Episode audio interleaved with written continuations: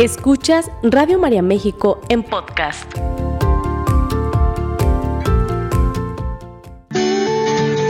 Bienvenidos a Envejecer, un programa de radio para el adulto mayor, un espacio para informar, comprender y apoyar al adulto mayor presentado por Juan Pablo Ledesma Hayer, médico, internista y geriatra, porque deseamos una vejez digna y saludable, porque hay mucho por hacer. Y porque todos podemos llegar a ser.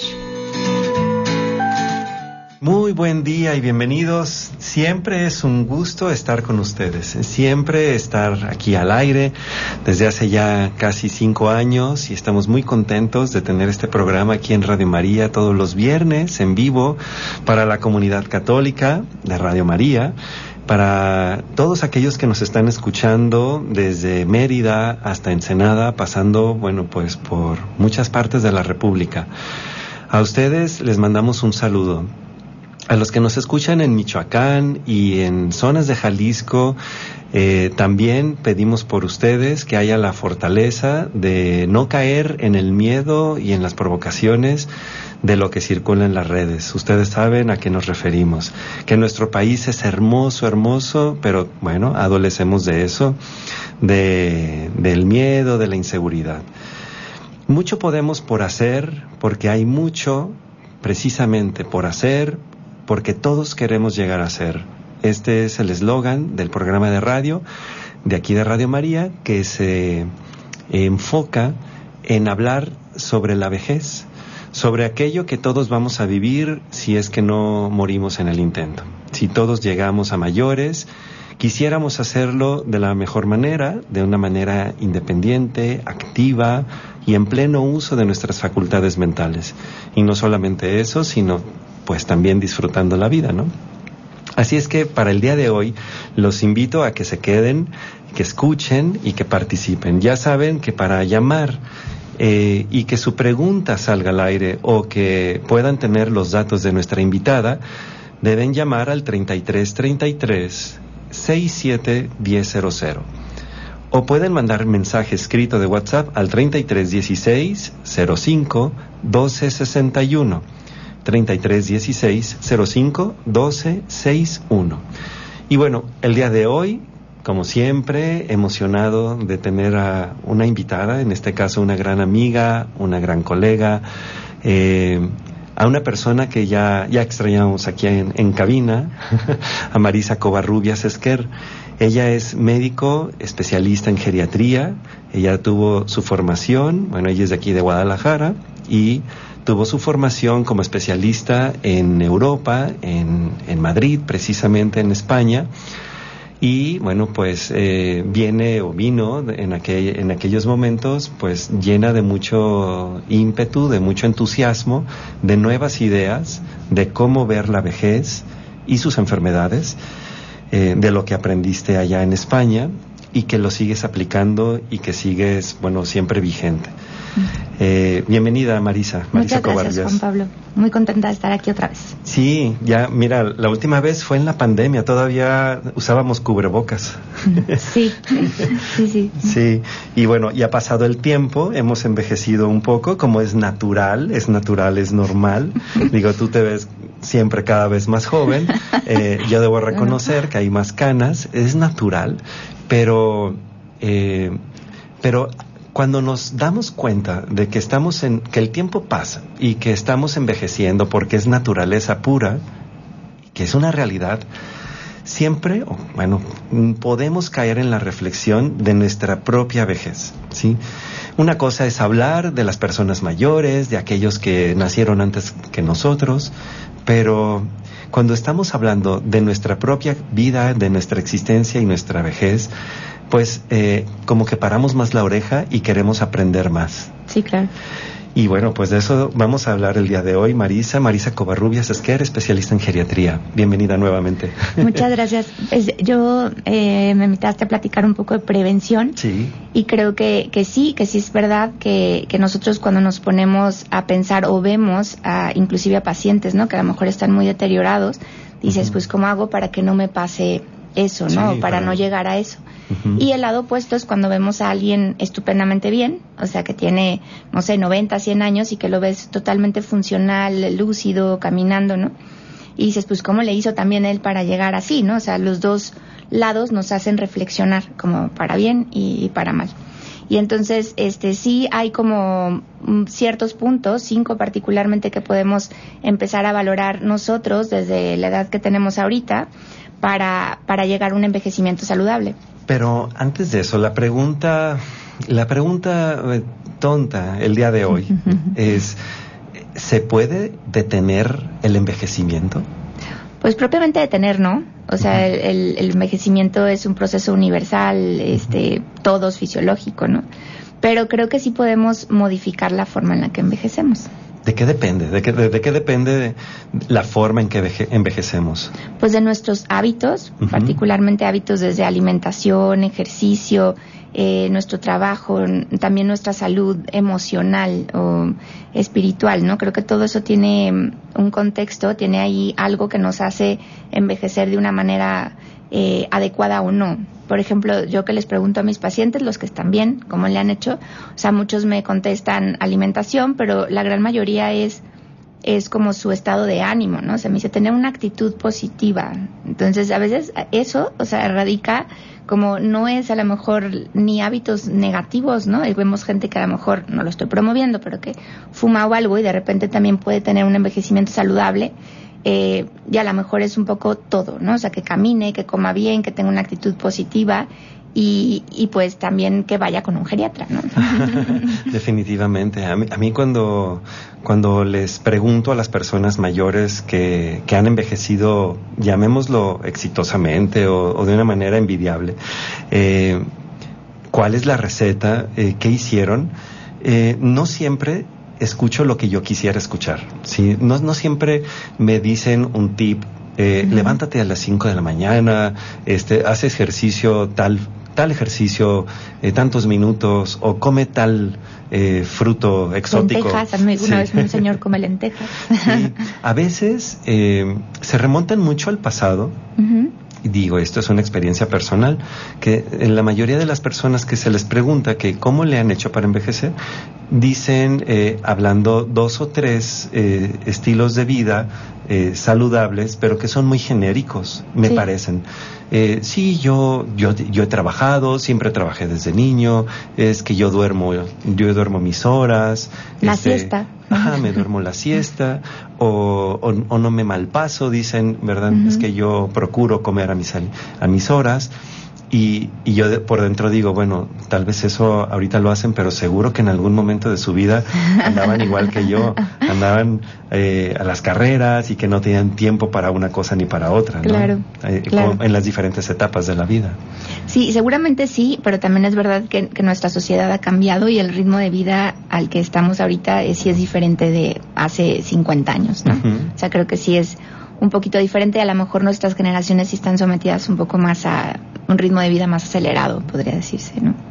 ¿Tú, has visto alguna diferencia, por ejemplo, en lo que aprendiste en España al, al ver a, a personas mayores de que vivieron, no sé, el franquismo, que tuvieron situaciones difíciles de vida y ellos envejecen o, lo- o la gente europea en general envejece de una manera distinta que nosotros?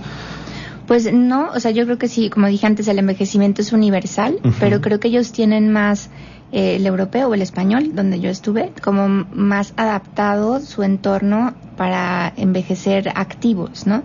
Y de repente nosotros aquí en México tal vez tenemos esa limitación, o sea, que no estamos eh, en un entorno, en una ciudad, en una tienda eh, adaptados pues para, para todas las personas. Y, y eso creo que también hace que, que no, no podamos envejecer eh, tan activos, ¿no? Como ellos. Y en el resto del mundo, Marisa, en el resto del mundo en donde de repente escuchamos que ciertas poblaciones, ya decíamos, lo- algunos, alguna región de Japón, alguna región de, no sé, de, de Europa, eh, del este, o no sé, de Norteamérica, incluso de Costa Rica, de repente dicen que hay, hay regiones en donde la gente vive mucho, mucho tiempo y vive bien. Estas personas ¿Qué hacen de diferente que nosotros podríamos hacer para prevenir eh, una mala vejez? Pues particularmente yo creo que he leído es en Japón, este, y ellos lo que tienen, como todo Oriente, es un poco más la espiritualidad, ¿no? La espiritualidad no entendida como religión, sino como eh, pues un espíritu, un alma, ¿no? O sea, una alimentación a un, a, un, alma y un cuerpo. Entonces ellos dicen mucho el sentido de vida, que no puedes perder tu sentido de vida, que tienes que tener una comunidad o hacer lazos en una comunidad y tampoco hablan de familia, hablan de comunidad, ¿no? Supongo que familia también es sumamente importante. El estar activos, este, también lo, lo dicen, ¿no? Y creo que a lo mejor sí un común denominador de lo que dije anteriormente es que que sus entornos les favorecen. O sea, las islas, por ejemplo, de en Japón, donde tenían centenarios y supercentenarios, pues eh, movían ellos eh, caminando y recolectaban la comida o iban a los mercados, comían cosas frescas, o sea, y estaban activos todo el tiempo, o en bicicleta inclusive, ¿no? Y de repente en nuestras ciudades es más difícil este, esa movilidad. Eh, en Cuba, por ejemplo, tú una vez tuve la oportunidad de ir para allá a un congreso y pues Cuba sigue, de Latinoamérica es de los países más pobres, ¿no? Pero sorpresivamente para mí, específicamente los adultos mayores estaban bien, o sea, estaban bien porque se mantenían activos, allá la, la jubilación es opcional, o sea, más bien trabajaban hasta, o trabajan hasta la edad que ellos decidan dejar de trabajar, o sea, se mantienen activos también. Eh, y tienen mucha actividad física, eh, su alimentación, o sea, igual, ¿no? O sea, tienen como estas cosas que a lo mejor son genéricas, como decías antes, no es algo concreto, este, y que los hace envejecer de una manera saludable y bien. Envejecer de manera saludable o de manera exitosa tiene alguna definición, tiene algunos eh, requisitos, algunas características. Eh, es decir, ¿cómo puedo decir yo, o bueno, de, de mis abuelos o de mis padres, o de mí mismo, ¿cómo puedo decir yo que estoy envejeciendo bien? ¿Según quién? Pues eh, salud, por ejemplo, que aplicaré un poco aquí la definición, es, es eh, la ausencia de enfermedad física, mental, este, emocional, ¿no? Yo creo que es eso aplicado al envejecimiento, o sea, una persona que está activa, que está funcional y que no tiene un problema de memoria, ¿no? Y que mejor no tiene dolor, o sea, eso sería eh, que es feliz, ¿no? O sea, en su entorno, en su comunidad, este, eso sería como un envejecimiento saludable y si no es el caso. Y si tengo alguna enfermedad o alguna deficiencia, no escucho, no veo, eh, ya, ya no me gané mi diploma. no, pues no es de diploma o no, la, la cuestión es atenderlo, ¿no? O sea, por ejemplo, una de las cosas que podemos prevenir justo son los déficits sensoriales, ¿no? O sea, en cuanto la, yo note que a lo mejor estoy viendo borroso, o no estoy viendo bien, o ya me tropecé cinco veces en una semana, pues tendría que ir a, a ver la vista y a tener muy eh, optimizada mi visión y mi audición, que son de los sentidos que más tienen que ver con esta calidad de vida. Entonces los ojos, el, el oftalmólogo, si tengo un catarata, una cirugía o si nada más ajuste los lentes o si tengo algo, la presión alta, la glaucoma o, algún otro problema en el que me está eh, haciendo un, un, déficit visual, pues se tiene que atender. ¿no? no significa que no se gane su diploma, pero si está atendido probablemente podrá estar muy bien, o sea, igual que una persona que a lo mejor no tiene catarata, pero si esa persona se la opera, pues ya queda igual, ¿no? queda bien. Exacto, queda bien. A ver, bueno, te propongo que vayamos haciendo un listado para aquellos que nos están escuchando y que, y que tienen ganas de, hacer una prevención, ¿sí? Eh, si vamos como recorriendo nuestro cuerpo de arriba abajo, una manera de escáner, eh, y que yo o que ellos quisiéramos hacer prevención, medicina preventiva, claro. ajá, en geriatría. Eh, a, partir de qué edad debe empezar uno a hacer esto? Y, vamos, ¿qué, ¿qué, es lo que debe de incluir mi, mi revisión claro. para prevenir? Pues yo creo que, que los buenos hábitos se, se hacen desde chicos, desde que están mis hijos, no sé, ¿no? O sea, que están pequeños, crearles buenos hábitos, ¿no? Pero yo particularmente, a partir de que cumplí 40, dije yo tengo que a modificar cosas para que cuando llegue a los 60 o más, si Dios quiere, este, pues estar bien, ¿no? Bien. Y como hablando de lo que dices tú del ese escáner de arriba hacia abajo, pues por ejemplo, lo que decía ahorita de los ojos, ¿no? O sea, si veo que tengo déficit visual, si ya no puedo leer como leía antes o la, ver la televisión como veía antes o bordar, porque aparte todas estas cosas son cosas que a lo mejor la gente disfruta y las deja de hacer porque no ve bien, porque es normal, porque ya estoy grande, ¿no? Y entonces a veces ya no mm, las hago porque no veo, pero pues me siento aburrida o me siento triste porque no las puedo hacer. Entonces ya hay otra área afectada, que es la área emocional, o sea, no solamente la vista. O voy, antes caminaba, iba a misa, pero ahora ya me caí tres veces y pues ya no voy porque me caigo, ¿no? Entonces, y nunca se les ocurre que el problema que desencadena esto, esta falta de movimiento o esta falta de, de ánimo, es la vista. Entonces, por eso es importante verlo. Sería la vista y luego el oído, por ejemplo, también. Hay mucha gente que empieza a escuchar menos, eso también se puede atender, se puede hacer una audiometría, que es un estudio para ver qué tanto escuchan de un oído a otro y lo que cómo escatiman los sonidos y se puede poner un auxiliar auditivo que ayuda mucho a a mejorar. ¿Esto en qué afecta? Pues la, cuando van de la visita con las personas mayores que no pueden conversar o que se aíslan, pues porque no están entendiendo toda la conversación y, y, pues eso también hace que se depriman o inclusive causa deterioro cognitivo.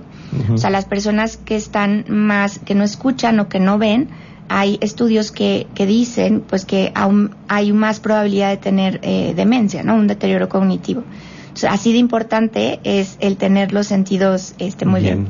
Luego iría como a la boca, la boca es como alimentación, alimentación saludable, que eso yo creo que ya lo han escuchado mucho todo el tiempo, ¿no? Evitar azúcares refinados, harinas, el comer omegas, o sea, el, el comer frutas, verduras, este, una dieta más como mediterránea, ¿no? Que también dirían allá en España. Y la dentadura también. Y la dentadura, La importancia de que conserven a, toda costa sus piezas. Exacto, porque, o que, o si no las tienen, que tengan una eh, dentadura eh, postiza para que ellos puedan poder masticar y puedan comer, porque si no hay después malnutrición y una malnutrición pues deriva en una sarcopenia, fragilidad, ¿no?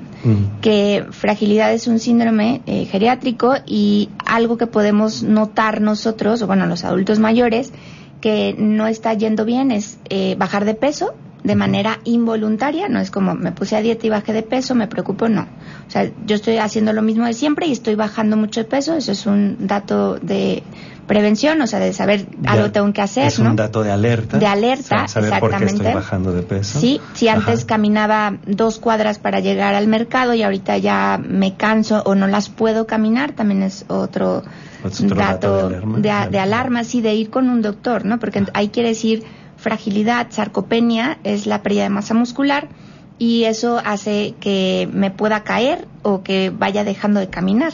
ahí se tiene que hacer una intervención médica, ¿no? Que a veces es más suplementos o una dieta específica, eh, más rica en proteína y así, y ejercicio, o ciertos ejercicios de fuerza que tienen que hacer en su casa como para corregir este, este problema. ¿Y habría alguna forma, así como el oftalmólogo recomienda que cada año se estén checando la vista, especialmente a las personas con diabetes o con mayor edad. Eh, no sé, que los mm, audiólogos recomienden por lo menos una vez en la vida hacerse una audiometría, pero, pero hacérsela cada tanto dependiendo de, nuestra, de nuestros riesgos y, bueno, nuestro aseo dental cada seis meses, etcétera. El tema de la mm, detección o de la prevención a nivel de sarcopenia, ¿cómo podría ser? ¿Existe algo? ¿O, pues o podemos hacer no sé, en, este momento una prueba en casa para ver si tengo fuerza o algo?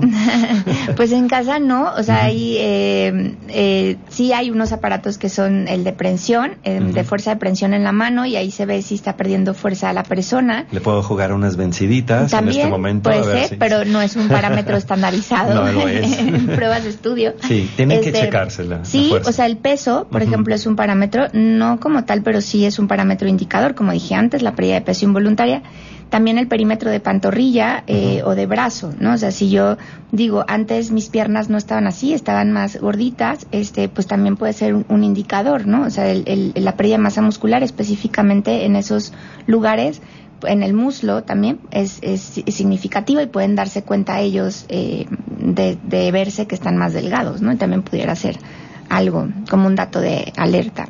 Yo, yo me acuerdo de en una ocasión haber hecho este comentario al aire y bueno, lo, lo, repito porque eh, creo que es algo sencillo, lo pueden hacer en casa, es esta prueba de levantarse sin, sin, sin agarrarse de los descansabrazos. Es decir, que las personas que estén en un sentados en este momento en una silla que no les deje o en un sillón que no los que no les quede muy bajo, que les quede bien como haciendo un ángulo de 90 grados en sus piernas y que sea una silla este, firme, ¿verdad? Pesadita, que no vayan a, resbalarse, no queremos ningún accidente.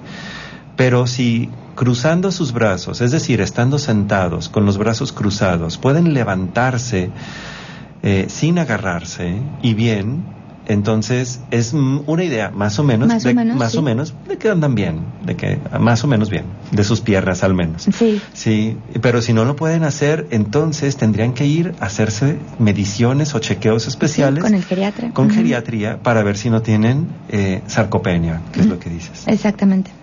Sí, y aquí cabría un poco también otro hábito de prevención, pues es la actividad física o el ejercicio físico, ¿no? Que eso sí, en el último congreso, si te recordarás, también hicieron mucho hincapié en que esta medida es la que más se ha visto, más que suplementos, más que medicamentos, inclusive más que la que hace que se logre un envejecimiento exitoso. Y eso es por la pérdida de masa muscular y por la capacidad que, bueno, nosotros los geriatras hacemos de, de valorar la funcionalidad, o sea, cómo ese paciente se desplaza, va al baño, maneja, cocina, o sea, todo por sí mismo, ¿no? Ya no, no depende de alguien más. Eh, que la actividad física y el ejercicio eh, hacía que esa funcionalidad eh, continuara más tiempo de vida y eso daba más calidad de vida y pues por lo tanto pues un envejecimiento más saludable. nosotros tenemos la idea que una persona mayor debe ser sabia, paciente o, muy espiritual y, y, creo que en otras épocas se le daba mucho peso a eso, a esos, a esas características espirituales o, de personalidad para decir que una persona había llegado a, una buena vejez, ¿no? Que disfrutaban, estaban tranquilos, daban consejos sabios eh, o eran personas muy, muy espirituales. Eh, y no es que esté mal, no. pero que ahora las cosas han cambiado un poquito y agregamos entonces el foco en el músculo. No es que seamos ahora más superficiales y que solo queramos ver fuerza. fuerza y ese conejo y esos cuadritos en el abdomen, pero pero sí es muy importante para la vejez. Sí, porque sobre todo mm, tú preguntas, han hecho encuestas de calidad de vida directamente a los pacientes y un paciente que no se puede levantar de una silla, por ejemplo, por sí mismo necesita que alguien lo, lo impulse pues ya tiene una dependencia, o sea, ya no se puede parar cuando él quiera al baño, por ejemplo, ¿no? Entonces tiene una mala calidad de vida o más mala calidad de vida que alguien que sí lo puede hacer. Entonces creo que en ese sentido es como va enfocado esto del ejercicio y la fuerza, más que nada en esa capacidad intrínseca, o sea, de la persona misma de poder seguir haciendo las cosas que le gustan y que él quiere y cuando él quiere, ¿no? Como esa independencia. Ok, de acuerdo. Ay, eh, hablando del ejercicio, eh, sí, mm, vamos a ir a una pausa en un, en un poquito, pero, pero sí hay muchas preguntas.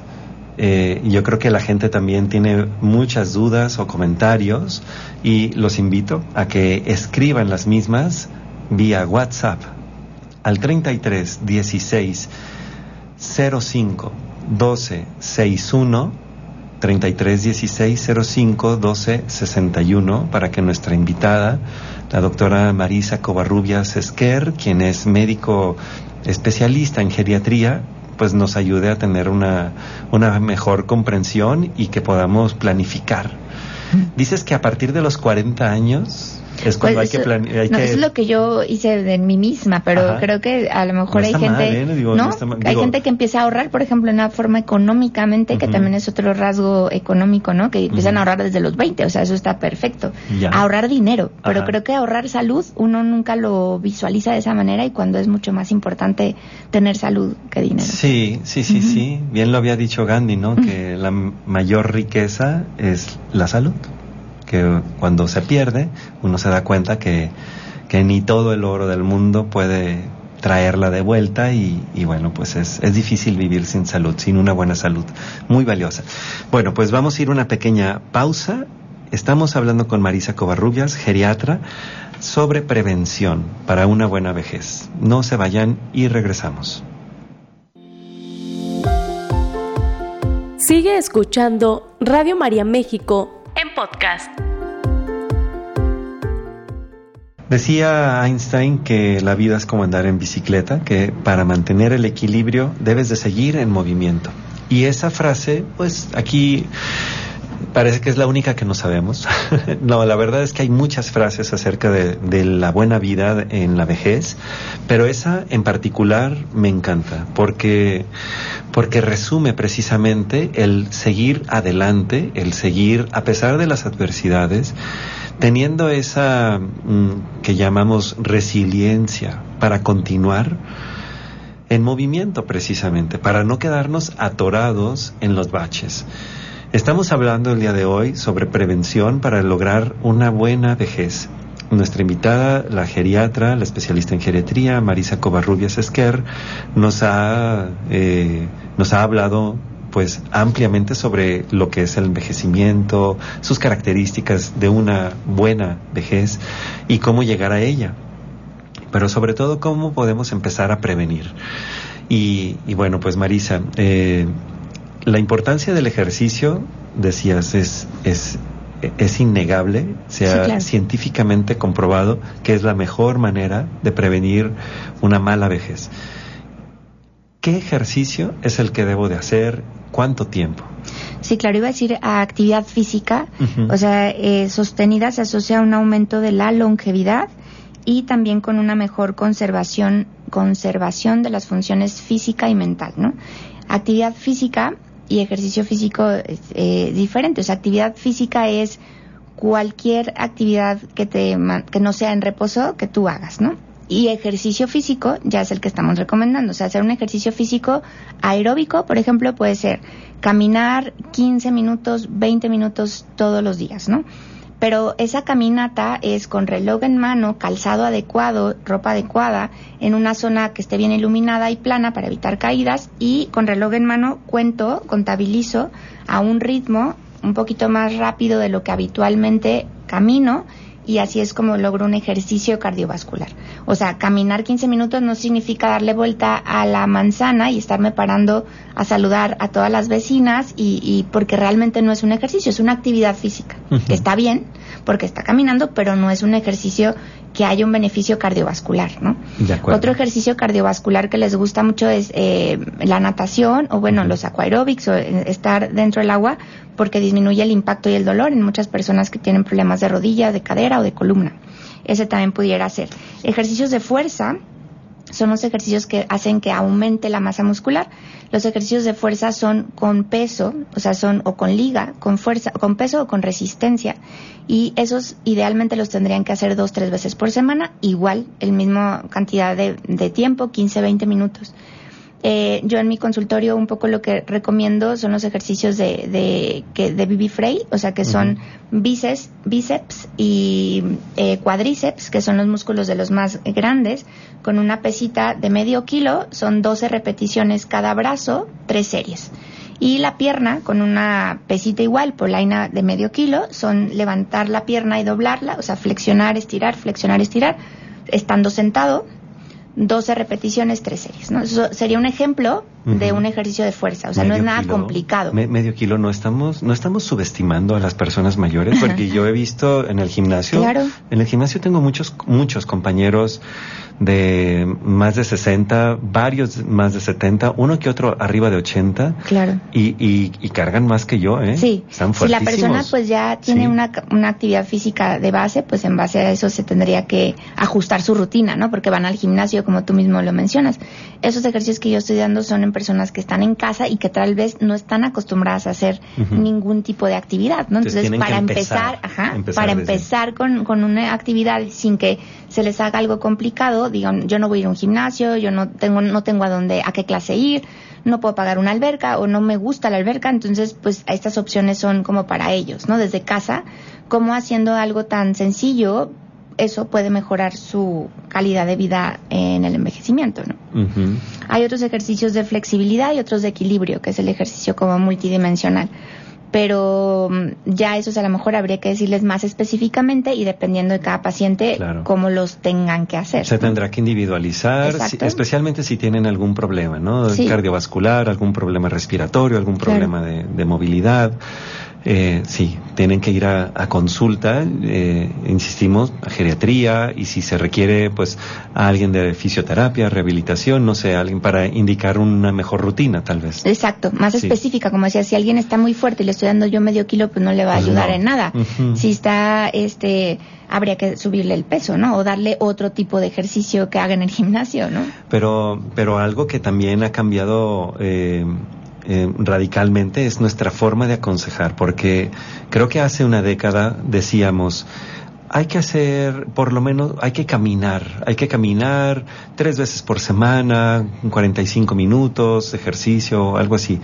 Pero ahora cada vez más somos, especialmente en geriatría, los que reconocemos que sí se puede hacer mucho por el músculo y por las personas, independientemente de la edad y somos más los que estamos diciéndoles, no, no, no, ¿cómo, cómo que a caminar?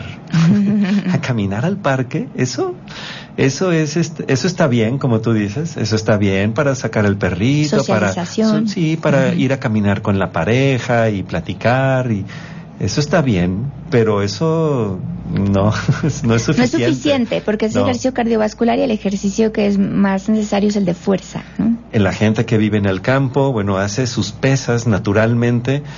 Eh, que tiene que arreglar este el un, no sé el, el establo y que tienen que cortar unas maderas y cargar y y clavar y montar el, caballo, ponerle la silla y así, exactamente, claro, tienen mucha actividad física y andan fuertes. Pero en la ciudad creo que sí tenemos que ir al gimnasio si es que no se tiene la rutina en casa. Claro. Y aparte es que también ahorita la tecnología nos ayuda a muchas cosas, pero también nos ha hecho un poco más este sedentarios, ¿no? O sea, ya no nos paramos ni para cambiarle al televisor, ya ni para contestar el teléfono, o sea, que eran cosas que a nosotros nos tocó más chicos, o sea, sonaba el teléfono en la casa y tenías que correr a donde estaba. Ahorita lo tienes a un lado tuyo o en el bolsillo y igual la televisión, ¿no? Entonces, sí, cada vez estamos, si contamos el número de horas que estamos sentados, eh, pues es muchísimo y entonces habría que modificar eso para que no sea tan pasivo. ¿Y cuándo, cuando dejemos, cuándo es necesario dejar de hacer ejercicio? ¿Por edad o Nunca. Nunca. No, o sea, menos que... La pregunta con jiribilla. Digo, tú y yo como geriatras, pues obviamente sí, no, sabemos que nunca. O sea, cada persona, inclusive en cama, las personas que están encamadas pueden este, trabajar tronco superior, o sea, brazos, cabeza, cuello, o sea, la actividad física y el ejercicio es siempre adecuado a cada persona, de acuerdo a su patología, pero siempre hay algo que puedan hacer, ¿no? De acuerdo. ¿Qué más podemos hacer para prevenir? Pues algo muy importante que ahorita estaba leyendo es son los la medicación, o sea, los medicamentos, que a veces también eso lo subestimamos y la gente recomienda este medicamentos controlados, este así como si fuera cualquier cosa, ¿no? Entonces, como un dulce o como un dulce, como un caramelo, exacto. Entonces, de repente te, te das cuenta que todo el mundo toma clonazepam o todo el mundo toma este tafil y es como son medicamentos sedantes y no que sean eh, el, malos, pues tienen su indicación, pero se tienen que recetar por un médico y en dosis y forma y como presentación. Todo. Claro. Entonces, eso es importante, o sea, la polifarmacia también, o sea, si me ha llegado a mi consultorio gente que toma 18 fármacos, 20 fármacos, pues porque fue yendo de especialista con especialista, le fueron sumando y nunca se dieron cuenta que había medicamentos duplicados o que debía dejar de, tomar en algún momento y ya seguir con otra cosa, ¿no? Bueno, también los que son automedicados, ¿no? Porque en este tema de prevenir, de, de, hacer prevención, muchas personas caen en la polifarmacia y, y, la justifican diciendo, bueno, bueno, es que, mire, solo es vitamina A, vitamina E, vitamina C, vitamina D, selenio, zinc, magnesio, el otro tipo de magnesio, este, mis no sé cuántos otros elementos. Naturales, ¿no? Que todo natural. Y, y, que a veces dices, y, vengo por reflujo, ¿no? Entonces a veces dices, pues claro, el estómago todo va al estómago sí, estoy todo amarillo porque traigo una hepatitis por tanta vitamina, ¿eh? Sí. También. La, la, la polivitaminosis sí, eh, pues la automedicación, las interacciones y reacciones adversas también entre esos mismos medicamentos, ¿no? Hay gente hipertensa eh, que tiene la presión alta y que toma medicamento para dolor, que yo creo que eso es lo que más se autorreceta la, las personas. Medica analgésicos y medicamentos para dormir es lo que más se autorrecetan. Y analgésicos hay muchos de ellos que suben la presión, ¿no? Entonces, el paciente se está tomando, no sé, una producción un diclofenaco y tiene la presión alta y entonces va con el cardiólogo y el cardiólogo le sube el medicamento para la presión, pero entonces el día que no toma ese analgésico se le baja la presión y entonces puede tener hasta un síncope, ¿no? Un, desmayo, una caída. y, y, todo esto a veces no, no se dimensiona y es una manera de prevención, que estamos hablando, las caídas, por ejemplo, es de las cosas que más este deterioro causan funcional, causan en las personas. Entonces, un motivo de caída, como dijimos antes, es el déficit visual. Aquí también la, la medicación, el estar con un medicamento que no es apropiado, que me ceda, puede hacer que me caiga o el tener una interacción con algún otro medicamento también puede hacer que me caiga, ¿no? Y me fracture la cadera, por ejemplo. Entonces, para hacer una depuración de, de los medicamentos, hay que ir con una persona que tenga un punto de vista neutral, es decir, un médico geriatra o alguien que esté familiarizado con la geriatría. Y a ver, vamos a hacer un barrido, lo que sí y lo que no. Tal vez todo tenga una razón de que sí se deba de tomar y bueno, ni modo continuar con eso, hacer algún ajuste de dosis. Pero muchas veces los geriatras vemos que hay cantidad de medicamentos innecesarios o a dosis inapropiadas. Exacto, dosis inapropiadas y como dices, es que este medicamento es muy bueno, sí es bueno, pero usted ya toma ocho. O sea, y entonces, eh, siendo el noveno, pues a lo mejor no es tan bueno. No, no estoy diciendo que este medicamento no sea bueno para tales circunstancias, sino que ahorita en usted no es indispensable, ¿no? Que a veces también las personas, eh, cuando van con algunos doctores que todavía dicen, este medicamento es para toda la vida, pues les cuesta mucho trabajo eh, soltar o disminuir dosis, ¿no? Y yo le diría, ahorita en general, no hay ningún medicamento que sea para toda la vida. Mm. O sea, eh, son medicamentos que se dan por una circunstancia específica en un momento eh, específico de la vida. Y si esa circunstancia o esa enfermedad se modifica, pues se va a cambiar el medicamento. O sea, no, no hay ningún medicamento que una persona lo deba de sostener todo el tiempo. Ninguno. Ninguno. Bueno, a lo mejor alguna cosa muy, muy, muy en particular, yo no sé, si nació sin tiroides o ah, una, una, cosita así, ¿no? Pero, sí, sí, como toda regla tiene su excepción, pero generalmente no, no deberían de tener esa idea de que para siempre, entonces ya tengo cinco medicamentos para siempre, más los que me tomo de extras, pues entonces ya ya voy sumando y voy en 18, ¿no? Y, y qué bueno que comentas eso, que también no hay una cosa a la fecha que sirva para prevenir eh, el envejecimiento. Claro y que se ha pues tomado, ¿no? O sea, a ah, que me voy a tomar no sé qué cantidad de antioxidante carísimo o de algún este, producto milagro, unas células madre que me trajeron o cosas así. Exacto, no, hay cosas que ayudan efectivamente, nutricionales, antioxidantes, omegas, no sé, ¿no? Eh, pero sobre todo no es necesariamente tomado, que, que la alimentación, el ejercicio físico te pueda dar ese mismo beneficio. Marisa, estamos en la recta final y hablando de prevención, entonces, eh, ¿qué es lo que más eh, nos falta por aprender? Pues ya he dicho casi todas, o sea, he dicho, yo he dicho cinco cosas, ejercicio físico, déficits sensoriales, auditivo y visual principalmente, la fragilidad, eh, la medicación y bueno, las caídas, ¿no? Las caídas, como decía, como consecuencia un poquito de todas las demás que he dicho anteriormente. Por ejemplo, las caídas es la segunda causa a nivel mundial de muerte. Eh, el 50% de los mayores de 80 años se cae eh, una vez al año, más de una vez al año. O sea, son estadísticas que nos dicen que las caídas, pues sí, es algo que la gente es muy frecuente que se caiga y la gente que se cae se muere, ¿no? O sea, mm. lo que estoy diciendo, la mortalidad, la segunda causa de mortalidad, a lo mejor no per se la caída, pero si se fracturó la cadera y ya tuvo complicaciones de eso, pues fallece. O si tuvo un hematoma eh, en su cerebro, pues también puede tener una complicación de eso y fallecer.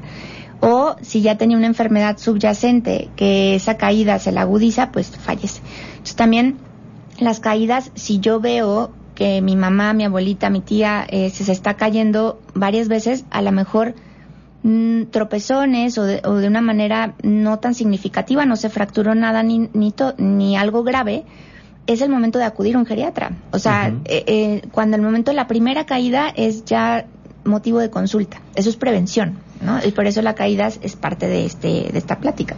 Definitivamente. Y eh, quiero agradecer eh, no solamente a nuestra invitada, sino pues a toda la gente que se comunicó, algunos que nos compartieron, como Raúl Vázquez de San Luis Potosí, eh, Patricia Banda de, de, Zamora, y, y bueno, muchas otras personas que, que nos compartieron sus experiencias.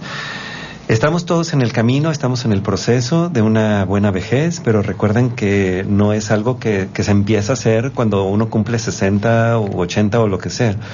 Es algo que se empieza el día de hoy. Así es que el día de hoy, pues aprendamos a envejecer bien. Así sí. es. eh, luego me gustaría ampliar más ese punto con el que iniciaste, Marisa Covarrubias, tú como geriatra que, que dices, bueno, ¿qué, ¿qué, tiene de diferente la gente de Japón? Allá. Eh, bueno, pues no sé si, si, si, tendrán alguna genética distinta, pero el sentido de vida que les dan, la, la sensación de ser útiles y de participar en su comunidad, es algo que se ha visto que los hace envejecer bien. Claro, es un factor como protector, ¿no? O de longevidad. Bueno, pues muchísimas gracias nuevamente, Marisa gracias, Covarrubias. Juan Pablo y a todos los radioescuchas. Gracias a ustedes y ya saben, nos escuchamos próximo viernes, como siempre, 10 de la mañana y hasta la próxima. Muchas gracias. Esta fue una producción de Radio María México.